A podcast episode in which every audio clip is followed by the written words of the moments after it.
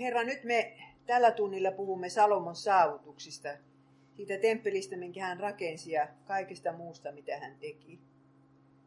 Ja haluaisimme tässä samalla pyytää, että puhu sinä meille siitä, mitä me itse voisimme olla tekemässä Herran temppelin, eli Jumalan seurakunnan hyväksi.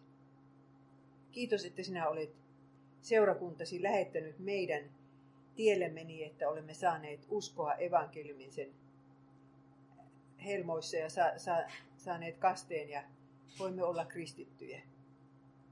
Auta, että me edistäisimme sinun valtakuntasi ja kuninkuutesi tuloa. Jeesuksen nimessä. Aamen. Raamattu sanoo selvästi, että Salomo ja Jumalan suhde oli rakkaussuhde.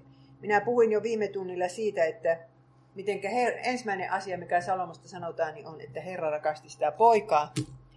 Ja sitten sanotaan ensimmäinen kuningasten kirja 4:3. Ja Salomo rakasti Herraa ja vaelsi isänsä Daavidin käskyjen mukaan. Siitä ei ole epäilystäkään, etteikö Salomon jumalasuhde olisi ollut oikea alun perin. Ja nyt vaan kysytään, että voiko tämmöinen ihminen luopua uskosta? Jos tämmöinen ihminen voi luopua uskosta, niin kuka meistä on turvassa? Kuka julistaja on turvassa? Kuka Jumalan valtakunnan työntekijä on turvassa? Ja sitten ensimmäinen aikakirja 29:25 puhuu siitä Salomon loistosta, mihin Jeesuskin viittasi. Salomo kaikessa loistossaan. Näin sanotaan aikakirjassa. Herra teki Salomosta koko Israelin kunnioittaman hallitsijan ja antoi hänen hallituskaudelleen loiston, jollaista ei kenelläkään Israelin kuninkaalla ennen häntä ole ollut. No, niitä kuninkaita ei ollut kuin Saul ja Daavid, mutta minä luulen, että tämä tarkoittaa, että myöskin hänen jälkeensä. Eihän siellä ollut kellään, jolla oli niin suuri valtakunta. No, Jeesus vertasi tätä Salomon loistoa Kedon kukkaan. Ja vielä sillä lailla, että ei Salomo kaikessa loistossa ollut niin vaatetettu kuin yksi päivän kakkara. Ja opetti meille sitä pyhää huolettomuutta, että ei meillä tarvitse olla niin paljon rahaa pankissa kuin Salomolla. Ja siitä huolimatta Herra vaatettaa meidät ja syöttää meidät.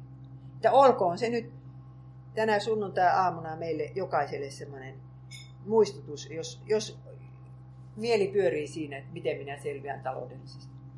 Jeesus sanoo sulle, että sinun tilanteesi on parempi kuin Salomo.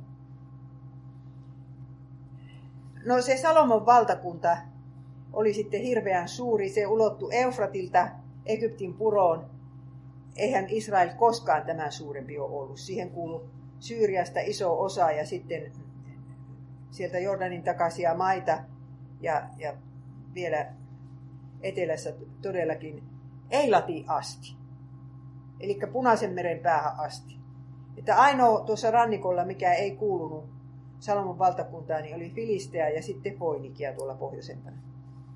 Ja Salomo sai tämän valtakunnan niin kuin tarjottimella, ei sen tarvinnut yhtään sotaa käydä. Daavid oli käynyt ne sodat. Mutta nyt sattui olemaan ulkopoliittinen tilannekin semmoinen, että Egypti ja heittiläiset olivat heikkoinen tilassa ja nämä assyriat ja babyloniat, että siinä oli semmoinen rako, että siinä Israel voi olla suurvalta sen 70 vuotta. Daavidin ja Salomon ajan. 1:5 sanoo, niin kauan kuin Salomo eli, Juudan ja Israelin asukkaat Daanista Beersebaan saakka saivat elää rauhassa kukin oman viiniköynnöksensä ja viikunapunsa alla. Kun ei ole käydä sotia, niin elintaso nousee missä maassa tahansa, jos ei siellä ole hirvittävä korruptio. Ja Salomon aikaa ei ollut mitään korruptiota, siellä oli oikeusvaltio. Ja israelilaisten haave oli se, että voi kun mulla olisi oma tupa ja perunamaa, ne sanoi siis, että oma talo, jonka edessä on oma viikunapuu ja viiniköynnys.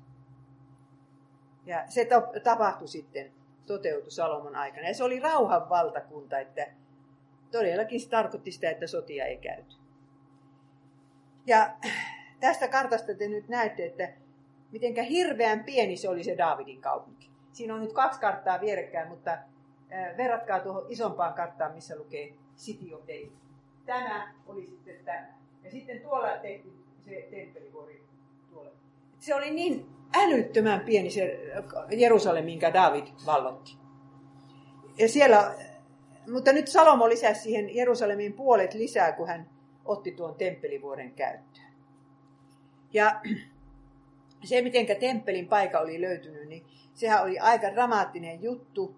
Nimittäin ensimmäisen kerran siitä kerrotaan Abrahamin yhteydessä. Se oli se Moorian vuori, missä Abraham jo melkein joutui uhraamaan oman poikansa. Ja sitten enkeli tulee väliin, joka sanoo, että älä surmaa sitä poikaa. Enkeli joutui pistämään miekkansa tuppeen Abrahamin aikaan, mutta toisen kerran Daavidin aikaan. Siellä näkyy tuhoenkeli Daavidin aikaan, koska Daavid oli tehnyt sen synnin, että se rupesi laskemaan kansaa omaksi kunniaksensa. Ja Herra siitä suuttui ja päätti rangaista Israelia, ja Daavid sai valita kolmesta pahasta, minkä hän ottaa, ja Daavid valitsi 3 päivän rutun. Ja ensimmäisenä päivänä kuoli jo 70 000 ihmistä. Ja sitten Daavid yhtäkkiä näkee, miten se tuhoenkeli lähestyy Jerusalemia, jonnekka se rutto ei ollut vielä siihen mennessä päässyt. Hän näkee sen enkelin takia. Ja hän kuulee, kun Jumala sanoo, pistä miekkasi tuppeen. Ja sitten Daavid saa Jumalalta määräykset, että se paikka, missä se enkeli silloin oli, niin sen alapuolella on Araunan puimatanner. Rakenna siihen alttari. No Daavid rakensi alttarin. Ja siinä oli sitten se temppelin paikka. Se Araunan puimatanner. Eli temppelin paikka on semmoinen paikka, missä 2 kertaan tuhoenkeli pisti miekan tuppeen. Mutta kun sillä samalla vuodella oli vielä Kolgatakin. Sitten tuhoenkeli ei enää pistänytkään miekkaansa tuppeen, vaan iski Jeesukseen, niin kuin se roomalaisen sotilaan keihäs lävisti Jeesuksen sydämen. Temppelin paikan piti olla semmoinen synnin sovituksen paikka, missä tuhoenkeli ei enää rankaise, kun synnit saadaan anteeksi. Ja näin se paikka löytyi. Ja nyt sitten Salomo 4 vuotta se ensin kokoo sitä materiaalia ennen kuin se pääsee rakennushommiin. Ja hänellä on siinä mahtava apuri. Minä aivan ihastuin tuohon foinikialaisten kuninkaaseen. Siis Foinikia on tuossa pohjoiseen vähän Israelista Välimeren rannalla semmoinen mahtava kauppakansa se oli siihen aikaan.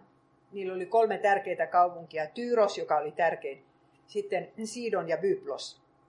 Ja Byblos on se paikka, missä on meidän aakkoset keksitty.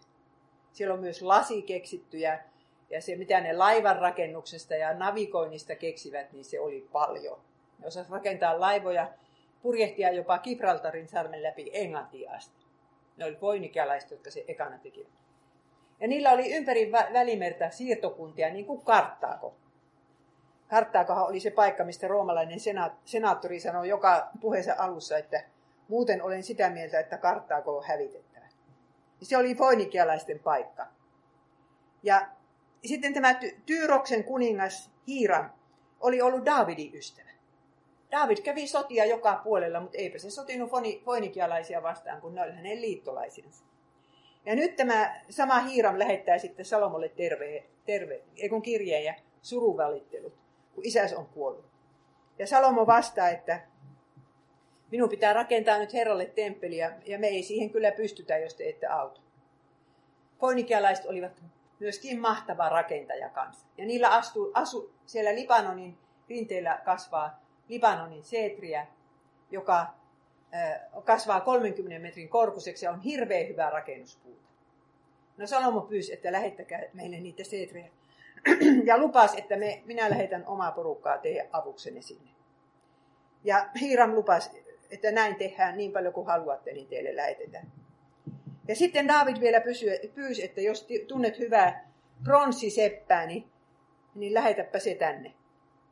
No siellä oli mahtava hyvä pronssiseppä, jonka äiti oli israelilainen ja isä oli tyyroslainen pronssiseppä. Ja sen nimi oli Hiram Abi. Ne on molemmat hiirameita. Ja se tuli sitten kaveriksi ja tämmöisellä tiimillä ne sitten rupesi rakentamaan. Se oli 7 vuoden suurtyö.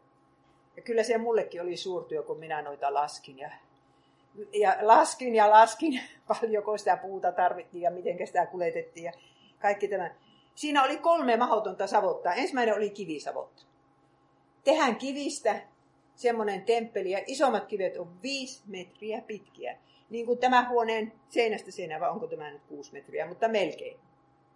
Ne hakataan, se on pehmeitä se kivi, vielä kalkkikivi silloin kun sitä hakataan, mutta sitten kun se joutuu ilmankaan tekemiseen, se kovettuu. Mutta varovasti pitää hakata, ettei se sitten säry ennen kuin se kovettuu. Ja pitää olla 4-nurkkainen, että sen päälle saadaan toinen kivi. Ei ne saa olla minkä mallisia tahansa. Ja voinikialaiset auttoi niitä siinä. Mutta 150 000 kanaanilaista, jotka oli jääneet asumaan Israeliin, juutalaisten ja israelilaisten sekaan, niin ne pistettiin pakkotöihin. Ne hakkasi niitä kiviä. Ja kuljettivat niitä. Ja minä en tiedä, miten ne kuljetti niitä ylös vuorta. Vanhan kaupungin, Jerusalemin vanhan kaupungin alla on Salomon kivilouhimo. Minä kävin siellä viime keväänä kahtumassa ja olin täysin vaikuttunut. Vuoren alla kulkee monta sataa metriä semmoinen tunneli, mistä niitä on kaivettu. Mutta ne on kuulemma enimmäkseen siitä louhimosta kaivettu vasta toisen temppelin aikaa. Ja mistä Salomon aikaa otettiin ne suurimmat osat kiviä, en tiedä. Mutta hirveä oli työ. No sitten oli seetrisavotta. Mentiin niiden foinikealaisten kaveriksi sinne Libanonin rinteelle. 10 000 miestä koko ajan oli siellä töissä israelilaisia. Ja 20 000 oli sitten kotimaassa. Ja ne vaihteli aina 3 kuukauden välein. Ja sidonilaiset osas kaataa puita. Siis ajatelkaa, kun vuoren rinteellä kaadetaan tämmöisiä hirveitä tukkeja. Ja karsitaan ne siellä. Ja kuljetetaan ne sitten rannikolle. Ja rannikolla uitetaan 150 kilometriä Välimeressä. Ennen kuin ollaan Jafossa, eli Jafassa. Ja sitten niitä pitää raahata 60 kilometriä Jerusalemin ylämäkeen. Ja kun israelilaiset eivät osanneet sitä tehdä, niin minä kirjoitin tuohon kirjaani, että kuinkahan moni lie kirveellä lyönyt polveensa tai jäänyt puu alle. Ja kun israelilaista oikeasti pelkäsi merta, kuinka ne uskalsivat siellä jollain tukkilautalla seilata 150 kilometriä. Mutta nuo foinikalaiset oli niin hyviä, että ne opetti. Ja sitten oli tämä ruokasavotta 3, koska tyroslaiset halusivat palkkansa elintarvikkeina. Tyros oli vain yksi Välimeren saari siinä melkein rannikolla. Ei niillä mitään peltoja siellä ollut. Niin sitten Hiram luetteli mitä kaikkea, kuinka hirveästi vehnää on lähetettävä, öljyä on lähetettävä, viiniä on lähetettävä. Ja minä laskin kynän kanssa, montako hehtaaria pitää olla. En minä oikein onnistunut niissä laskuissa, joten minä jätin siitä kirjasta pois sen, mutta laskin kun laskinkin. Että hirveän monet maanviljelijät sitten joutu maksamaan veroja sillä, että osan tähän tyyrolaisten palkkaan. Se kesti 7 vuotta. Mutta sitten minä kirjoitin kirjaani näin. Jeesuskin rakensi temppelin, mutta sitä tehdessään hän ei sälyttänyt yhtään kuormaa muiden harteille. Päinvastoin, hänhän kantoi itse toistenkin kuormat, myös sen kaikkein raskaimman eli ristinpuun. Risti oli suunnattomasti paljon painavampi kuin suurinkaan kalkkikivilohkare Salomon rakennustyömaalla, koska siihen sisältyi koko maailman synti, sinunkin syntisi. Ja tänään Jeesus sanoo meille, tulkaa minun luokseni kaikki te työn ja kuormien uuvuttamat, minä annan teille lepoa. Että kyllä se yksi syy, minkä takia Jeesus on kutsunut sinut tänne tähän raamattupäivään, taikka jos kuuntelet tätä sitten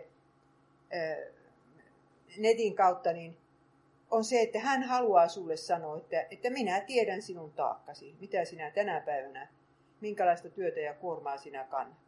Ja minä haluan antaa sulle lepoa. Sen hän haluaa nyt teille sanoa ja minullekin. Jeesus on semmoinen temppelin rakentaja, että hän vaan tarjoaa lepoa.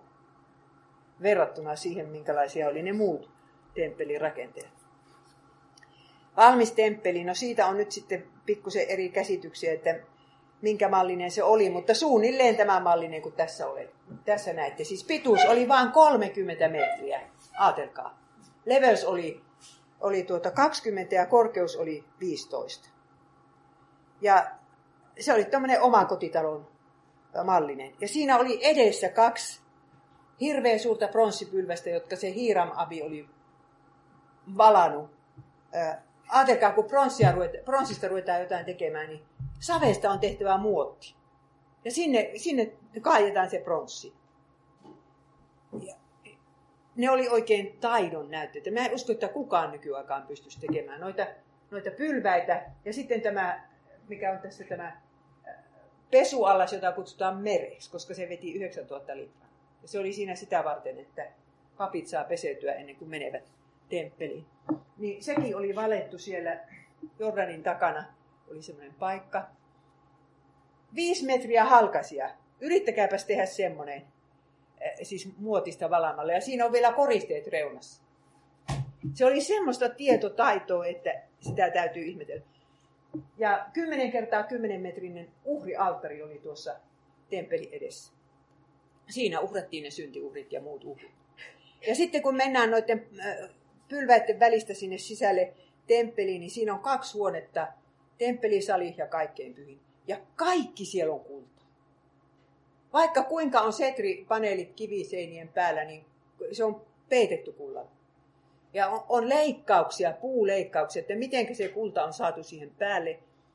Minä keskustelin yhden arkkitehdin kanssa, ja se sanoi, että hän on joskus ollut kultaamassa jotakin. Että se on hirveä ohut kultalevy, mikä pistetään päälle. Mutta kun me laskettiin ne tonnit, paljonko tuohon on mennyt kultaa, niin jouttiin vetämään se johtopäätös, että siinä oli joka paikassa 1,5 miljoonaa kultaa.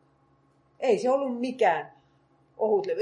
Semmoiset levyt piti saada seinään kiinni ja niiden leikkausten päälle, koska siellä oli enkeleitä ja muita puuleikkauksia.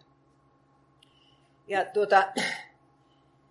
tuossa temppelisalissa oli molemmilla puolilla semmoinen lyhtyrivi, 10 tämmöistä valon lähdettä. Mutta sitten kun mennään, siinä oli seinä kaikkein pyhimmän ja pyhimmän välillä, tai siis seinä ja ovi. Siitä kun mennään sisälle, niin siellä ei ole valoja ollenkaan. Se on pilkkosen pimeä paikka. Ja Salomo aloittaa puheensa vihkimisjuhlassa sanomalla, että Herra on sanonut haluamansa asua pimeyden keskellä. Minkä takia Herra asuu pimeyden keskellä? Hän on salattu Jumala. Emme me voi häntä nähdä ennen kuin Jeesus tulee, jota voidaan katsella. Ja Jeesus kuolee pimeyden keskellä Golgatalla. Oikeastaan se Golgata oli se kaikkein pyhin sillä, missä se veri vuodatettiin. Tästä voisi puhua vaikka mitään, mutta minä rajoitan tähän, mutta sen verran vaan sanon, että siellä oli noita enkelin kuvia paljon, siis kerubeja, sekä seinissä että ovissa. Ja sitten kun mennään kaikkein pyhimpään, niin siellä oli, kuulkaa, 2 5 metrin levystä kerubia, koska se kaikkein pyhin oli 10x10x10 metriä kuutio. Niin siellä on 2 kerubia, jonka toinen siipi koskettaa seinää ja toinen toiseen siipeen, ja niiden alla on se arkku. Ja arkun päällä oli jo Mooseksen aikaan valettu nuo 2 enkeliä, jotka oli kullasta valettu siihen päälle. Mutta siis 5-metriset. Onko tämän talon harja edes 5 metriä? Suunnilleen. No, niin kuvitelkaa nyt, että noin korkeat enkelit olisi siellä. Ja minkä takia siellä piti olla niitä kerubeja? Sen takia, että osoitettiin, että tämä on uusi paratiisi. Kerubit jäivät vartioimaan paratiisin portille, että sieltä ei syntiset mene sisälle. Ja nyt ne on tuolla kaikkein pyhimmässä osoittaa, että tämä on uusi paratiisi. Siellä voidaan Jumala kohdata, niin kuin hänet kohdattiin paratiisissa. Ja tuo arkku on Jumalan valtaistu. Jos kysyttiin israelilaisilta, missä Jumala on kohdattavissa, niin he sanoo, siellä hänen valtaistuimensa on siellä temppelissä. Siellä hänet voidaan kohdata. Ja sinne menee ylimmäinen pappi vaan kerran vuodessa kultainen malja kädessänsä, ja siinä on se uhriveri. Tällä lailla sovitettiin israelilaisten synnit. Ja tämä kaikkein pyhin tietysti sitten viittaa Jeesukseen monella tavalla, niin kuin koko temppeli. Mutta minä jos tässä vaiheessa kysyn, että miksi Jeesus sanoo ryövärille ristillä, tänä päivänä minä olen oleva sinun kanssasi paratiisissa? Miksi eihän sano taivaassa? Tämä on, kuulkaa, tärkeä sana. No joo, minä palaan siihen vielä. Mutta kun temppeli on tehty, niin sitten pidetään vihkimisjuhla. joka alkaa sillä tavalla, että arkku, joka on siellä Jerusalemissa, Daavidin kaupungissa ollut 40 vuotta siinä teltassa vaan, niin sen papit nyt kantavat sitten korennoilla viimeistä kertaa. Tämä on arkun viimeinen matka. Kantavat sinne temppelialueelle kilometrin päähän. Ja se on juhlallinen toimitus ja siellä on mukana kansa ja kaikki silmää tekevät. Ja sitten ne vievät sen sinne kaikkein pyhimpään ja laskevat siihen kerubien siipien alle. Ja muistatteko, kun niin monessa psalmissa sanotaan, että sinä, jonka valtaistuinta kerubit kannattelevat. Ja siihen se sitten jää. Ja ne korennot paikoilleen, niitä ei oteta siitä ikinä pois niin kauan kuin se arkku siellä on. Ja 400 vuotta se arkku on siinä paikallansa, sitä ei liikutella eikä aukasta. Kerran vuodessa uskaltaa polvet vapisten sinne mennä se ylimmäinen pappi. Ja kun se aukaisee sen kaikkein pyhimän oven, niin ei se edes näe mitään, kun se on pilkkosen pimeä. Ja kun he ovat vieneet arkun paikoilleensa, niin yhtäkkiä Herran kirkkaus täyttää temppelin.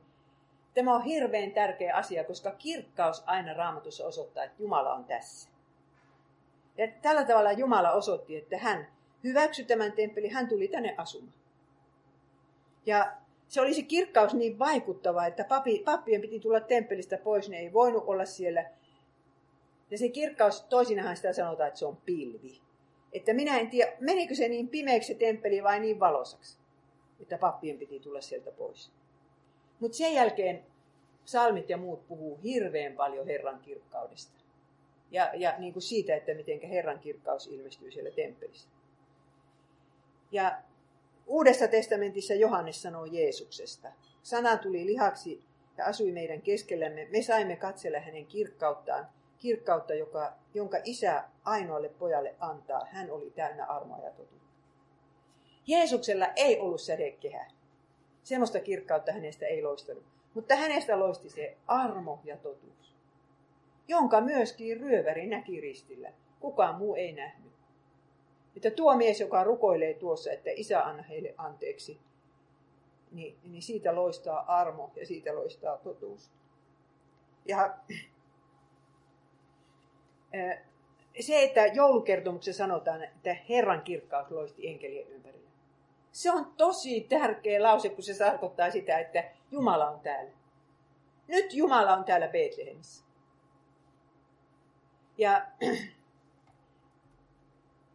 no niin, minä palaan tuohon kirkkauteen vielä, mutta ei se kirkkaus sitten sen jälkeen koko ajan näkynytkään siellä temppelissä, ei sitä nyt mainita muuta kuin psalmeissa silloin tällöin. Mutta sitten Salomo pitää siellä rukouksen, jossa on varmaan 50 jaetta, ja siitä käy ilmi hänen teologiansa. Salomo nousee tuommoiselle itse rakentavalle korokkeelle ja siinä hän kohottaa kätensä ja polvistuu ja rukoilee. Herra minun Jumalani, pidä päivin ja öin silmissäsi tämä temppeli, paikka jossa olet sanonut nimesi asuvan. Kuule palvelijasi ja kansasi Israelin pyynnöt, kun me käännymme tätä paikkaa kohti ja rukoilemme sinua. Kuule ne asuinsijasi taivaaseen, kuule ja anna anteeksi. Siis ensistäkin se, että Jumalan temppelissä ei asu Jumalan kuvaaja, vaan Jumalan nimi. Kaikki maailman muut temppelit, niin yleensähän niissä on Jumalan kuva ollut. Mutta tämä oli Jumalan nimelle rakennettu temppeli.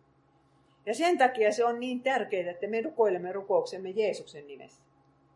Se on ihan sama asia kuin että israelilaiset kääntyvät temppelin päin, niin kuin Daniel, joka oli Babyloniassa. Mutta hän rukoili temppelin päin kumartuneena 2 kertaan päivässä, koska hän vetosi tähän Salomon rukoukseen.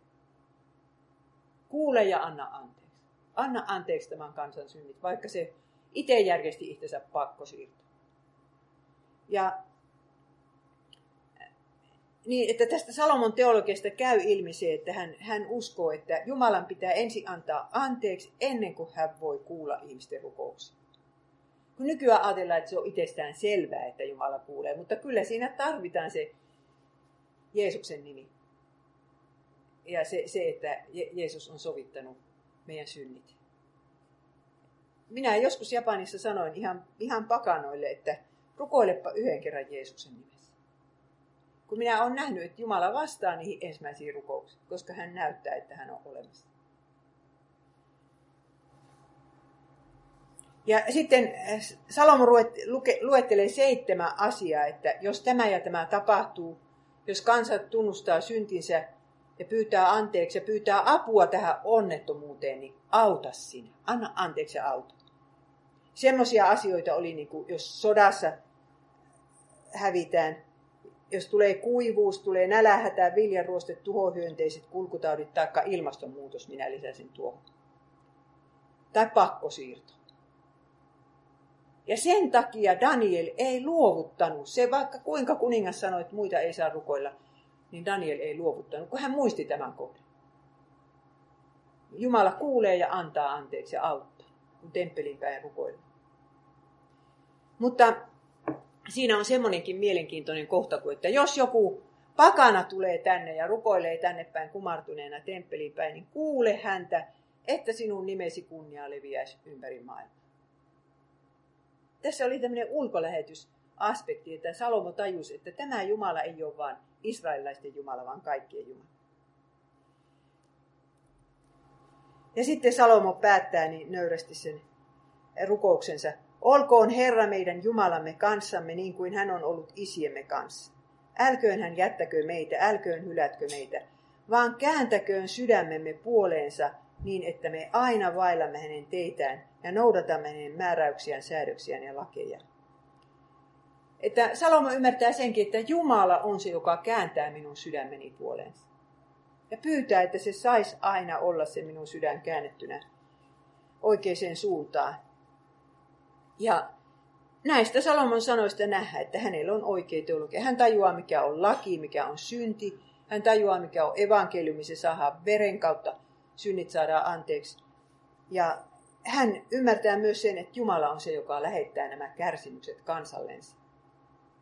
Sitä ei nykyäänkään teologit oikein tajua. Kärsimys tulee Jumalalta, hänen omillensa. Mutta vielä kerran palataan tähän arkuun, että mikä sen merkitys oli. Siinä arkussa oli laki ja evankeliumi, koska siellä oli sisällä Mooseksen ne laintaulut. Ja päällä oli sitten kansi, jota sanottiin armon istuimeksi, johonka sitten pirskoteltiin sitä verta. Ja Paavali sanoi, että Jeesus on se armon istuin. Toisin sanoen, kun Jumala katsoo ihmistä, joka uskoo Jeesukseen ja on hänen nimensä kastettu, niin hän näkee vain se armon istuimen, eikä hän näe niitä laintauluja siellä, mitkä on jäänyt täyttämättä. Mutta Jeesus, kun täytti sen, ne laintaulut viimeistä pykälää myöten ja vielä sitten oli se armo istui, niin oikeasti Jeesus on tuo armo. Ja toisessa temppelissä ei sitten ollutkaan tuota arkkua. Että minne se joutui, sitä ei tiedä kukaan. Minkä piirityksen aikana se varastettiin vai kävikö siinä niin, että papit kätki sen jonnekin ja sitä ei ole koskaan löytynyt. Jeremia vaan sanoo, että tulee vielä aika, jolloin arkkua ei kaivata. Se oli jo Jeremian aikaa hävinnyt. Mutta se oli Jumalan suurta viisautta, että toisessa temppelissä ei ollut arkkua. Siis toinen temppeli tarkoittaa sitä Serubabelin temppeliä, mutta se tarkoittaa myös Herodeksen temppeliä, koska Herodes vaan laajensi sitä Serubabelin temppeliä. Se temppeli, mikä siellä seisoi Jeesuksen aikaan, ei siellä mitään arkkua ollut. No kun Jeesus on se arkku, niin eihän siellä 2 arkkua tarvittu. Jeesus tuotiin pienenä vauvana sinne, niin nyt temppelissä on arkku. Kun hän oli 12-vuotiaana siellä ja sanoi, että tämä on minun isäni asunto, niin siellä oli arkku. Kun hän ratsasti Jerusalemiin kuninkaana, niin siinä tuli arkku. Ja Hakkai sanoikin tämän mielenkiintoisen lauseen, että toisen temppelin kunnia on suurempi kuin ensimmäinen. Vaikka ihmisten silmissä Salomon temppeli näytti niin kuin se kaikista ihanimmalta, niin kunnia on kuitenkin suurempi, koska itse Jumala tuli sinne, eli Jeesus. Ja Jeesus sanoi olevansa enemmän kuin temppeli, Matteus 12,6. Ja hän tarkoitti sillä sitä, että hänen ruumiinsa on se varsinainen Jumalan kohtaamisen ja syntien sovituksen paikka. Hajottakaa maahan tämä temppeli, niin minä rakennan sen 3 päivässä. Ja Salomon temppelin jokainen kammio ja jokainen esine kertoo meille jotain Paavaliasta. Jos haluatte tästä enemmän tietoa, niin lukekaa se minun kirja. Minä en tämän tarkempaan tätä nyt voi selittää. Mutta nyt palataan siihen ryöväriin. Miten ryöväri voi mennä paratiisiin, vaikka hän oli murhamies? Siellä oli ne kerubit miekan kanssa. Siten, että kerubin miekka oli osunut Jeesukseen ja itse asiassa ryöväri meni ikään kuin siihen kaikkein pyhimpään ylimmäinen pappi. Hänellä oli maljassa Jeesuksen veri mukana. Ja sen takia hän sinne pääsi ja sinne paratiisiin myöskin, kun se on sama asia kuin kaikkein pyhin. Ja nyt kun me kaikki olemme pappeja sitten tässä uudessa liitossa, niin siellähän sanotaan, että esirippu on revennyt, tie on auennut meille. Kaikkein pyhimpään meno on sama kuin paratiisin taikka taivaaseen. Ja sinne se ryöväri meni. Ensimmäinen, joka menee paratiisiin kaiken tämän jälkeen, niin oli hän. No Salomo sanoo tässä rukouksessansa, että minä olen rakentanut sinulle asumuksen ikuisiksi ajoiksi. Ja itse asiassa Salomon temppeli seisoi temppelivuorella vain 400 vuotta. Erehtykö Salomo? No kun Jumalakin sanoo, että tämä temppeli on rakennettu ikuisiksi ajoiksi. No toinen temppeli seisoi samalla vuorella 500 vuotta. Ja sitten tulee tämä Jeesuksen ruumis temppelinä. Ja Jeesuksen ruumishan nyt tällä hetkellä on kristillinen seurakunta. Sehän on Kristuksen ruumis. Eli se temppeli on nyt se paikka, missä sana oikein julistetaan ja sakramentit Jumalan sanan mukaisesti jaetaan. Toisin sanoen, maailmassa on aina ollut Jumalan kohtaamisen paikka. Ensin se oli alttari. Noa rakensi alttarin, Abraham ja muut rakensivat patriarkat alttareita. Ja sitten se oli Mooseksen ilmestysmaa ja sitten se oli temppeli ja toinen temppeli. Ja nyt se on tämä kristillinen kirkko, jossa Jeesuksen ruumista jaetaan joka pyhä. Mutta nyt kysytään vaan, että hävitetäänkö tämäkin temppeli vielä? Jeesus sanoi, että Tuonelan portit eivät sitä voita, mutta hän sanoi myös, että kun ihmisen poika tulee, löytäneekö hän uskoa maan päältä. Antikristus menee Jumalan temppeliin ja julistaa olevansa Jumala. Se on kristillinen kirkko. Ja nämä kirkot, jotka seisoo nyt ympäri maailmaa, niin suurin osa niistä varmaan sitten rupeaa seuraamaan Antikristusta. Ja se temppeli, jota Tuonela ei voita, niin se on sitten kyllä olemassa, mutta vähemmistö on ja kokoontuu maan alla, kun Jeesus tulee takaisin. Että siihen tässä nyt ollaan menossa ja siihen voidaan valmistautua. Mutta kyllä se temppeli on olemassa sitten, kun hän tulee takaisin. Ja meidän pitäisi kaikkien osallistua sen rakentamiseen jotenkin. Siis sen temppelin, missä oikeita Jumalan sanaa julistetaan, ja sakramentit jaetaan oikeasti Jumalan sanan mukaisesti. Että miettikää nyt joku tehtävä itsellenne. Vaikkapa tähän temppeliin, missä me nyt istumme. No sitten kun temppeli oli valmis, niin sitten Salomo rakentaa palatsinsa. Ja sitä rakennetaan, kun temppeliä oli rakennettu 7 vuotta, tätä rakennettiin 13 vuotta. Ja se oli 2 kertaa isompi, se oli 50 metriä pitkä. No ei nyt ihan 2, kun temppeli oli ollut 30 metriä pitkä. Ja sitä kutsutaan setripalatsiksi. Siinä oli 2 pitkää huonetta, pylvässali ja valtaistuinsali, jossa kulki 3 tämmöistä pylväsriviä, jotka oli kaikki Libanonin setrejä. Siellä tuoksukin niin kuin metsässä oltaisiin. Ja sitten Salomo rakentaa semmoisen valtaistuimen, josta Raamattu sanoo, että semmoista ei ole muualla ikinä nähty. Että norsun luusta ensistäänkin. Ja sen päälle isketään kulta sitten ja siinä on molempien kädensijojen kohdalla leijona. 6 porrasta, joilla on kaikilla 2 leijonaa. Ihan hirveän hieno valtaistuin. Ja sitten hän rakentaa itsellensä asuinrakennuksen erikseen. Mutta tuosta valtaistuimesta vielä, että ajatelkaa kun Jeesus täällä maan päällä vaeltaa, se kuningasten kuningas. Hän ei istu yhtään kertaa millään valtaistuimen. Mutta Kyllä siellä Jeesuksen valtaistuin mainitaan Uudessa testamentissa. Kun ihmisen poika tulee, hän istuu kirkkautensa valtaistuin. Se on sitten vielä ihan erilainen valtaistuin. No niin, Salomo rakentaa itselleen hulppeen asunnon plus Egyptin prinsessalle vielä palatsin, jota se on odottanut 20 vuotta se mahtava prinsessa. Saisi kunnollisen asunnon täältä. Salomon raukka yrittää rakentaa sen Egyptin prinsessa asunnon mahdollisimman kauas temppelistä. Kyllä hän tajuaa, että ei täällä oikeita Jumalaa tässä talossa palvota. Ja sitten minä kysyn itseltäni, että kun Salomolla on loppujen lopuksi 1000 vaimoa, että missäs ne muut naiset ovat? Ja tulin siihen tulokseen, että kyllä se varmaan sama rakennus oli. Prinsessalla oli vaan siellä hieno huoneisto ja muut naiset asuu muissa huoneissa. No minä rupean sitten laskemaan, että jos siellä asuu 4 naista aina yhdessä huoneessa, niin siellä pitää olla 250 huonetta. Kyllä saa tuolla Libanonilta seetrejä ennen kuin se pytinki on rakennettu. Jos asuu 10 naista samassa huoneessa, niin siltikin vielä on 100 huonetta. Paljonko maksaa sen kaartin ruokiminen? Ja sitten jos niillä on jokaisella yksi palvelija, siinä on 1000 henkeä lisää. Että ei se moniavioisuus ole ilmainen homma. Ja tähän kun vertaatte sitä, että Jeesus sanoi, että ketuilla on luolat ja taivaan linnuilla pesät, mutta ihmisen pojalla ei ole mihin päänsä kallistaa. Jeesus oli semmoinen kuningas, että hän tuli tänne meidän takia, eikä todellakaan sitä omaa loistonsa rakentanut yhtään. Ei yhtään.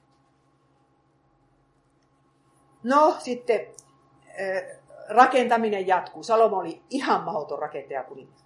Seuraavaksi hän rupesi varustamaan kaupunkeja, että hän valitsi paljon kaupunkeja vähän niin kuin rajoilta, että, jotka hän rakensi hirveän vahvat muurit ja sieltä nähdään, että se on Salomon rakentama, koska niissä, porttiholveissa oli 6-kulmaiset kammiot, kun Daavidilla oli ollut 4-kulmaiset. Että nyt arkeologit näkee ihan selvää, että tämä on Salomon rakentama. Ja samat kaupungit, mitkä on lueteltu Raamatusta, niin sieltä löytyy ne 6-kulmaiset kammiot. No hän siis rakensi ne kaupungit ja sijoitti sinne armeijaa ja hänellä ei ollut jalkaväkeä ollenkaan. Daavidilla oli ollut pelkkää jalkaväkeä. Ei ollenkaan ollut hevosia Daavidilla armeijassa, mutta nyt Salomolla oli pelkkiä sotavaunuja ja ne oli semmoisia kuin tuossa kuvassa, että 2 hevosta on ja 2 miestä on sitten noissa vaunuissa, toinen on ajaja ja toinen on ampuja. Daavidilla oli 1400 vaunut ja siellä sanotaan paljonko ne maksoi, kun ne Egyptistä ostettiin ja paljonko hevonen maksoi, no minähän laskin ne sitten. Ja pääsin siihen tulokseen, että ei tuo maksanut sitä vertaa kuin 1 hornetti. Mutta sitten sanoi mulle se arkkitehti, että kuule, siinä pitää ottaa ihmisten palkat huomioon, että paljonko maksettiin siihen aikaan palkkaa ja nykyään. No joka tapauksessa Salomolla oli Lähi-idän mahtavin armeija, kukaan ei uskaltanut hyökätä sen kimppuun. Eli tämä latinalainen lause, si vis pacem para bellum, jos haluat rauhaa, hanki sotaa. Se on ihan totta. Jos Salomolla ei olisi ollut armeijaa, niin kyllä kai naapurikansat olisi hyökänneet. Jos Suomella ei ole armeija, joka pystyy puolustautumaan, niin tämä on kaikkien riista. Maailma vaan on semmoinen. No, Jeesus on enemmän kuin Salomo. Mietitäänpäs tätä Jeesuksen sodankäyntiä. Sakarja 9.9 sanoo näin. Iloitse tytär Sion, riemuitse tytär Jerusalem. Katso, kuninkaasi tulee. Vanhurskas ja voittoisa hän on. Hän on nöyrä, hän ratsastaa aasilla. Aasi on hänen kuninkaallinen ratsunsa. Hän tuhoaa sotavaunut Efraimista ja hevoset Jerusalemista. Sotajouset hän lyö rikki. Hän julistaa kansoille rauhaa. Kaikki, jotka kuulivat tämän Sakarjan ennustuksen, muistivat Salomon. Myöhän kun ei muisteta, niin meille tämä lause ei sano yhtään mitään. Jeesus ratsasti aasilla, no niin se ratsasti. Mutta kun se oli järkyttävä juttu, että kuningas tulee aasilla pääkaupunkiinsa. No, minä olen opettanut joskus Daavidia tuolla Mongoliassa raamattukoulussa, niin minä kysyin, että No miltä se olisi näyttänyt, jos Tsingiskaani olisi ratsastanut aasilla Karakorumin? Niin kaikki oppilaat rupesivat nauramaan. Se oli niistä niin naurettava ajatus, että Tsingiskaani ei osaisi tuliskaan hevosen selästä. Mongolit oli semmoisia, että ne nukkukin hevoksen selässä ja ne osasi täydessä vauhdissa ampua siis kuoliaksi ihmisiä. Hevonen laukkaa täyttä vauhtia. Mutta Jeesus ei ole semmoinen. Hän osoittaa jo sillä aasillansa, että hän on tulossa tuomaan rauhaa. Hänen kimppuunsa voidaan hyökätä. Ja niin kuin hyökättiinkin. Mutta kun Jeesus tulee takaisin, niin sitten hän istuu valkoisen ratsun selässä. Hän tulee voittajana ja voittamaan. Ja me olemme nyt voittajan puolella, vaikka pitäisi nämä viimeiset vuodet pitää Jumalan palvelusta maan alla. Me ollaan voittajan puolella. No, Salomo oli paitsi rakentaja, niin se oli myöskin aikansa rikkain mies. 1 Kuningasten kirja 10.27 sanoo, Salomon aikana Jerusalemissa oli hopeaa runsaasti kuin kiviä ja seetriä kuin viikunapuita Sefelan rinteellä. Hirveän suuri hyvinvointi. Ja Salomo nyt perustaa sitten laivastonkin, mitä Israelilla ei ollut koskaan ollut, koska Israel ei päässyt Välimeren rannalle, kun siinä oli filistealaiset. Mutta nyt kun oli se Eilat, eli se Punaisen meren pää siellä auki, niin Salomo pyytää Hiramilta apua ja Hiram rakennuttaa laivoja siellä Libanonissa, Foinikiassa ja lähettää ne kappaleina sitten sinne Eilatiin asti ja hänen miehensä kokooneen ja sitten lähdetään purjehtimaan yhdessä foinikialaisten kanssa ja tuodaan jostain ihme Oofirista kultaa 666 talenttia vuodessa 22 tonnia. Mutta kun kullan ominaispaino on niin suuri, että 1 litra kultaa on yhtä painavaa kuin 19 litraa vettä, niin ei se nyt hirveän suurta määrää, siis tilavuutta vaadi tuo 22 tonnia. Mutta on se hirveän iso määrä muuten. Salomo rikastuu. Se on niin kuin Roope Ankka, että se loppujen lopuksi pyörii kullassa. Ja vanhoilla päivillään hän sitten kirjoittaa, että joka rakastaa rahaa, ei saa sitä kyllä. Että ei se voinut tyydyttää hänen sydäntänsä. Ja tämän tietää joka ikinen ihminen, joka on rahaa kerännyt, kun sitä ei saa kyllä. Sitten on se huoli, että miten minä sijoitan tämän. Ja entäs jos pörssikurssit romahtaa? Ja tässäkin asiassa Jeesus on enemmän kuin Salomo. 2. Korintolaiskirja sanoo näin. Tehän tunnette meidän Herramme Jeesuksen Kristuksen armon. Hän oli rikas, mutta tuli köyhäksi teidän vuoksenne, jotta te rikastuisitte hänen köyhyydestään. Jeesus oli upporikas siellä taivaassa. Ja hän jättää sen kaiken. Ja suostuu syntymään tallissa.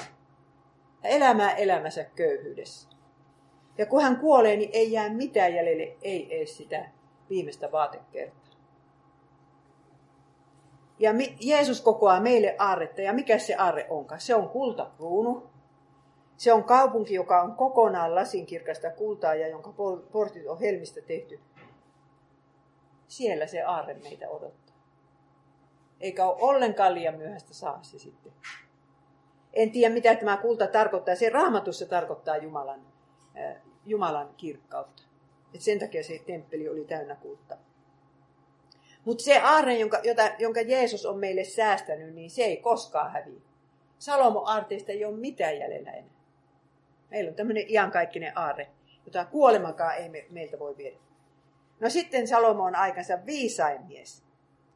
Sanotaan ensimmäisessä kuningasten kirjassa luku 5:10. Salomon viisaus oli suurempi kuin kaikkien idänmiesten viisaus, ja koko Egyptinkin viisautta suurempi. Hän oli viisain kaikista ihmisistä ja hänen maineensa levisi kaikkien kansojen keskuuteen. Maailman viisain mies.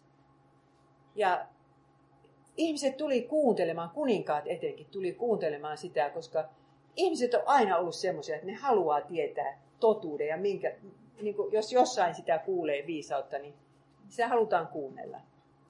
Ja Salalaskuista käy ilmi, että Salomo tajuaa, että Herran pelko on viisauden alku. Jos ei Herraa pelätä, niin kuin nykyiset niin sanotut viisaat, jotka kyllä osaa rakentaa kaikenlaisia koneita ja muuta, mutta sitten kun mennään tähän, että mitenkä ihmisen pitäisi elää, niin himot aina voittaa ihmisen järjen. Niin kuin ne sitten Salomollakin loppujen lopuksi voittivat, mutta että Herran pelko, se on se viisauden alku. Sellainen ihminen, jonka älykkyysosamäärä on matala, mutta joka uskoo Herraan, niin oikeasti se on viisas ihminen. Niin kuin olette varmaan tunnette semmoisia ihmisiä. Joo. Ja sitten Jeesuksesta ennustetaan, että hänen ylleen laskeutuu viisauden ja ymmärryksen henki. Jesaja 11.2.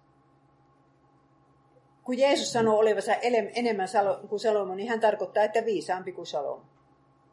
Että meille on annettu kaikki viisauden ja tiedon aarteet hänessä, mutta kätkettynä, sanoo kolossalaiskirja. Ja Jeesus oli semmoinen viisas, että ei hänen viisauttansa himot himmentäneet. Mutta Salomon loistolla oli kääntöpuoli. Sitten kun oli foinikialaisille maksettu koko palkka, ensin temppelistä 7 vuotta, sitten palatsista 13 vuotta, no nyt on 20 vuotta maksettu. En tiedä minkä verran ne toimitti sitten vielä rakennustarvikkeita niihin varustettuihin kaupunkeihin. Mutta sitten Salomo tässä jossain vaiheessa perustaa semmoisen hovin, joka tulee kamalan kalliiksi. Sitä ei meinaa Raamatun lukija uskoa, kun lukee, että paljonko ruokaa ne tarvitsi joka päivä. Kahtokaa tätä. Melkein 20 tonnia viljaa. 30 lehmää. Ja netti sanoo, että yhdestä lehmästä saa aterian vähintään 500 henkeä. 100 lammasta. Yhdestä lampaasta saa ruoan 50 henkeä. Netin mukaan. Sekä lisäksi villieläimiä ja syöttöhanhia. On laskettu, että tuolla jauhoja ja lihamäärällä voitiin ruokkia vähintään 15 000 ihmistä. Ja Persian hovissa ruokittiin 5 000 henkeä päivässä. Niin, mutta kyllä kommentaarit sanoo, että siinä ruokittiin niiden perheetkin, että ne sai viedä perheellensä, kuka vaan oli siellä. Voitte kuvitella, että siellä oli palveluita 1000 määrä. Jos joka ikinen vaimokin tartti yhden palvelijan, saati 2, niin olihan niitä. Niiden perheet ruokittiin. No niin, ja maakuntia oli 12. Jokainen maakunta joutui keräämään ruoan yhtä kuukautta varten hoville. Se tarkoitti, siellä maaherra kerää 900 lehmää, 3000 lammasta, 600 tonnia viljaa, että pystyisi maksamaan sen hovin yhden kuukauden ruoan. Ja tästä syntyi napina ja kapina. Ihmiset rupesivat sanomaan, että onko tämä mikään kultakausi, kun verot on näin kovat.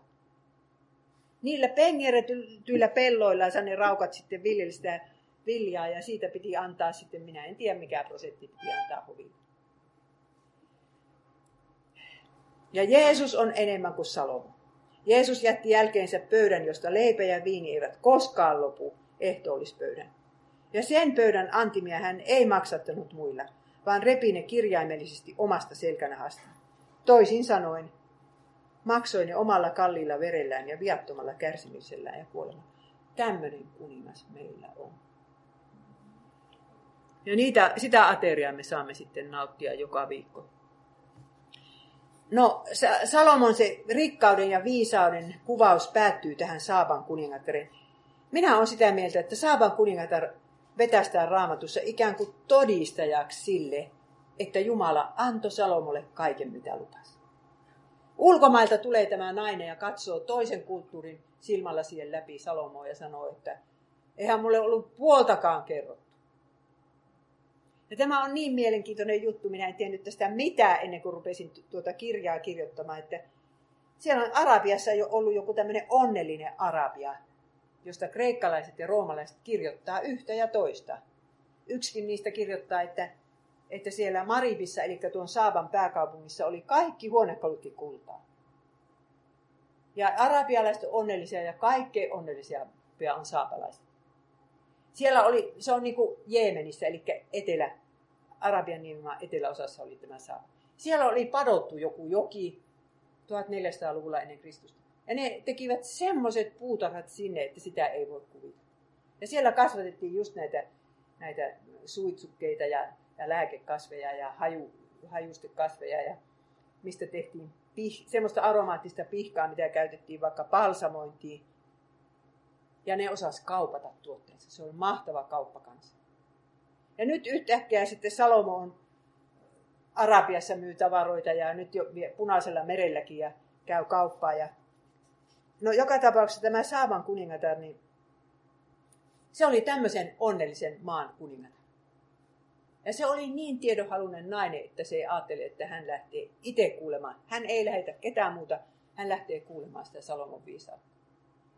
Ja Jeesus sanoo vaikutettuna, että etelän kuningatar lähti kuulemaan Salomon viisautta. Ja minä kun katson kartasta, niin huomaan, että välimatkaa on 2200 kilometriä. Se on kuulkaas vähän enemmän kuin täältä tuonne Helsinkiin. Että se on 10 kertaa pitempi matka kuin on Damasko Jerusalemista. Ja tuo nainen nousee, kuulkaas, kamelin selkään ja istuu siinä sitten monta kuukautta ennen kuin se on perillä. Ja aurinko paistaa päähän ja teltassa on nukuttavaa yöt. Ja se näkee kaiken tämän vaivan, että hän saisi kuunnella sitä Salomoa. Ja ottaa mahtavat lahjat mukaansa niitä, just näitä aromaattisia juttuja ja sitten myöskin kultaa 4 tonnia. Ja sitten hän sanoo näin. 1. kuningasten kirja 10.2. Kuningatar tuli Salomon luo ja esitti kysymykset, jotka hänellä oli mielessä. Minä luulen, että se kysyy näitä kysymyksiä, mitä aina on kysytty. Mistä ihminen tulee? Minne se menee? Mitenkä tästä pitäisi elää? Mitenkä pitäisi Jumalaa palvella? Tietysti se kysyy tämmöisiä. Ja Salomohan tiesi vastaukset. Salomo antoi vastauksen kaikkiin hänen kysymyksiinsä. Yksikään kysymys ei ollut kuninkaalle liian vaikea. Saaban kuningatar sai nähdä, miten viisas Salomo oli. No, hän antaa lahjat ja Salomo sanoo, että sinä saat viedä tältä mitä haluat. Saaban kuningatar sai valita lahjansa. Ja minä keksin kesken kirjan kirjoituksen, että kai se nyt pyysi jotakin Mooseksen lain kirjakääröön mukaan. Nimittäin hän oli kiinnostunut myös Salomon Jumalasta. Se sanotaan selvästi. Ja hän sai katsoa uhreja siellä temppelialueella. Ja siitä mulle tuli mieleen, että päästikö ne sinne pakanoita vai kääntykö se oikein juutalaiseen uskoon tämä kuningatar? Kun Jeesuskin puhuu siitä niin arvostavasti, että etelän kuningatar tuli maan ääristä kuuntelemaan Salomon viisautta. Se saattoi kääntyä. Etiopian ennenvanhainen kuningashuone, joka loppui siihen Haile Selassieen, niin nehän uskovat, että Saaban kuningatar on heidän esiäitinsä ja Salomo heidän esi-isänsä. Mutta minua suututtaa, että tähän seksiasiat sotketaan. Raamattu ei vihjasekaan, että se oli mikään seksisuhde.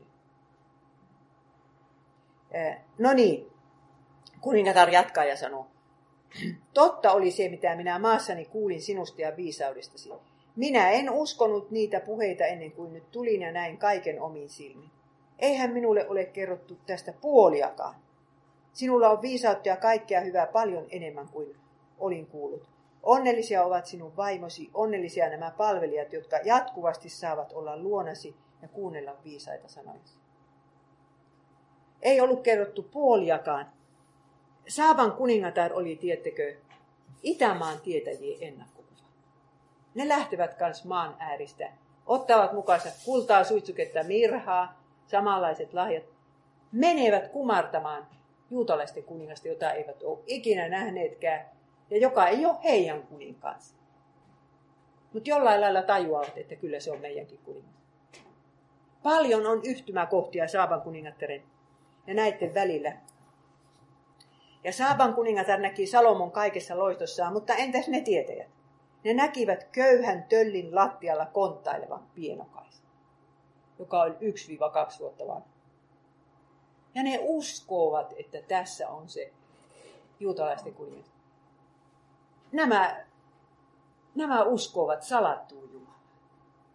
Nämä pakanat, joita me juhlitaan joka ikisenä loppiaisena, että pakanat tulevat kumartamaan Jeesusta.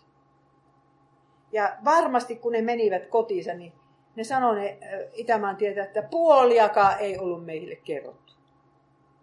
Koska ne uskon silmillä näkivät jotakin siinä Jeesuksessa. Ja ajatelkaapa sitä, että meidän ei tarvitse lähteä maan ääriin kuulemaan Jeesuksen viisautta, kun sana on meitä lähellä.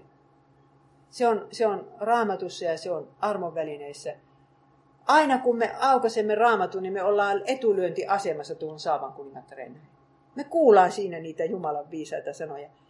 Ja aina kun me tullaan kirkkoon, semmoiseen kirkkoon, mikä on pysynyt raamatullisena, niin me kuullaan siellä sitä, minkä kuulemiseen Saaban kuningattarilta meni monta kuukautta, kun se sinne olisi menossa. Ja meidän pitää antaa sille arvoa. Jeesus sanoo surullisena, Matteus 12.42, Etelän kuningatar herää tuomiolle yhdessä tämän sukupolven kanssa ja langettaa sille tuomion. Hän tuli maan ääristä saakka kuulemaan Salomon viisautta, ja tässä teillä on enemmän kuin Salomo. Että eivät ne viitsineet tulla jostain naapurikylästä Jeesusta kuuntelemaan. Paitsi silloin ihan alkuaikoina, kun Jeesus oli hirveän suosittu. Mutta vähän hän sai sitten loppujen lopuksi seuraajia. Jeesus oli siitä surullinen. Vaikka hän on paljon enemmän kuin Salomo, niin ei häntä kuunnella. Mitä Jeesus sanoisi, kun hän näkee Suomen nyt? 1000 vuotta täällä on saarnattu hänen viisaita sanojansa. Ja nyt se loppuu. Viime viikon uutinen on se, että meidän opetusministeri haluaa poistaa uskonnon opetuksen, tehdä siitä valinnaisen niin, että oppilas itse saa päättää vanhemmiltansa kysymättä, meneekö hän elämänkatsomustaitoon vai uskontotuntoon, vaikka olisi luterilaisen kirkon jäsen. Yhä vähemmän meidän lapsemme kuulevat Jeesuksen viisaita sanoja. Ja Etelän kuningatar nousee kyllä tuomiolle.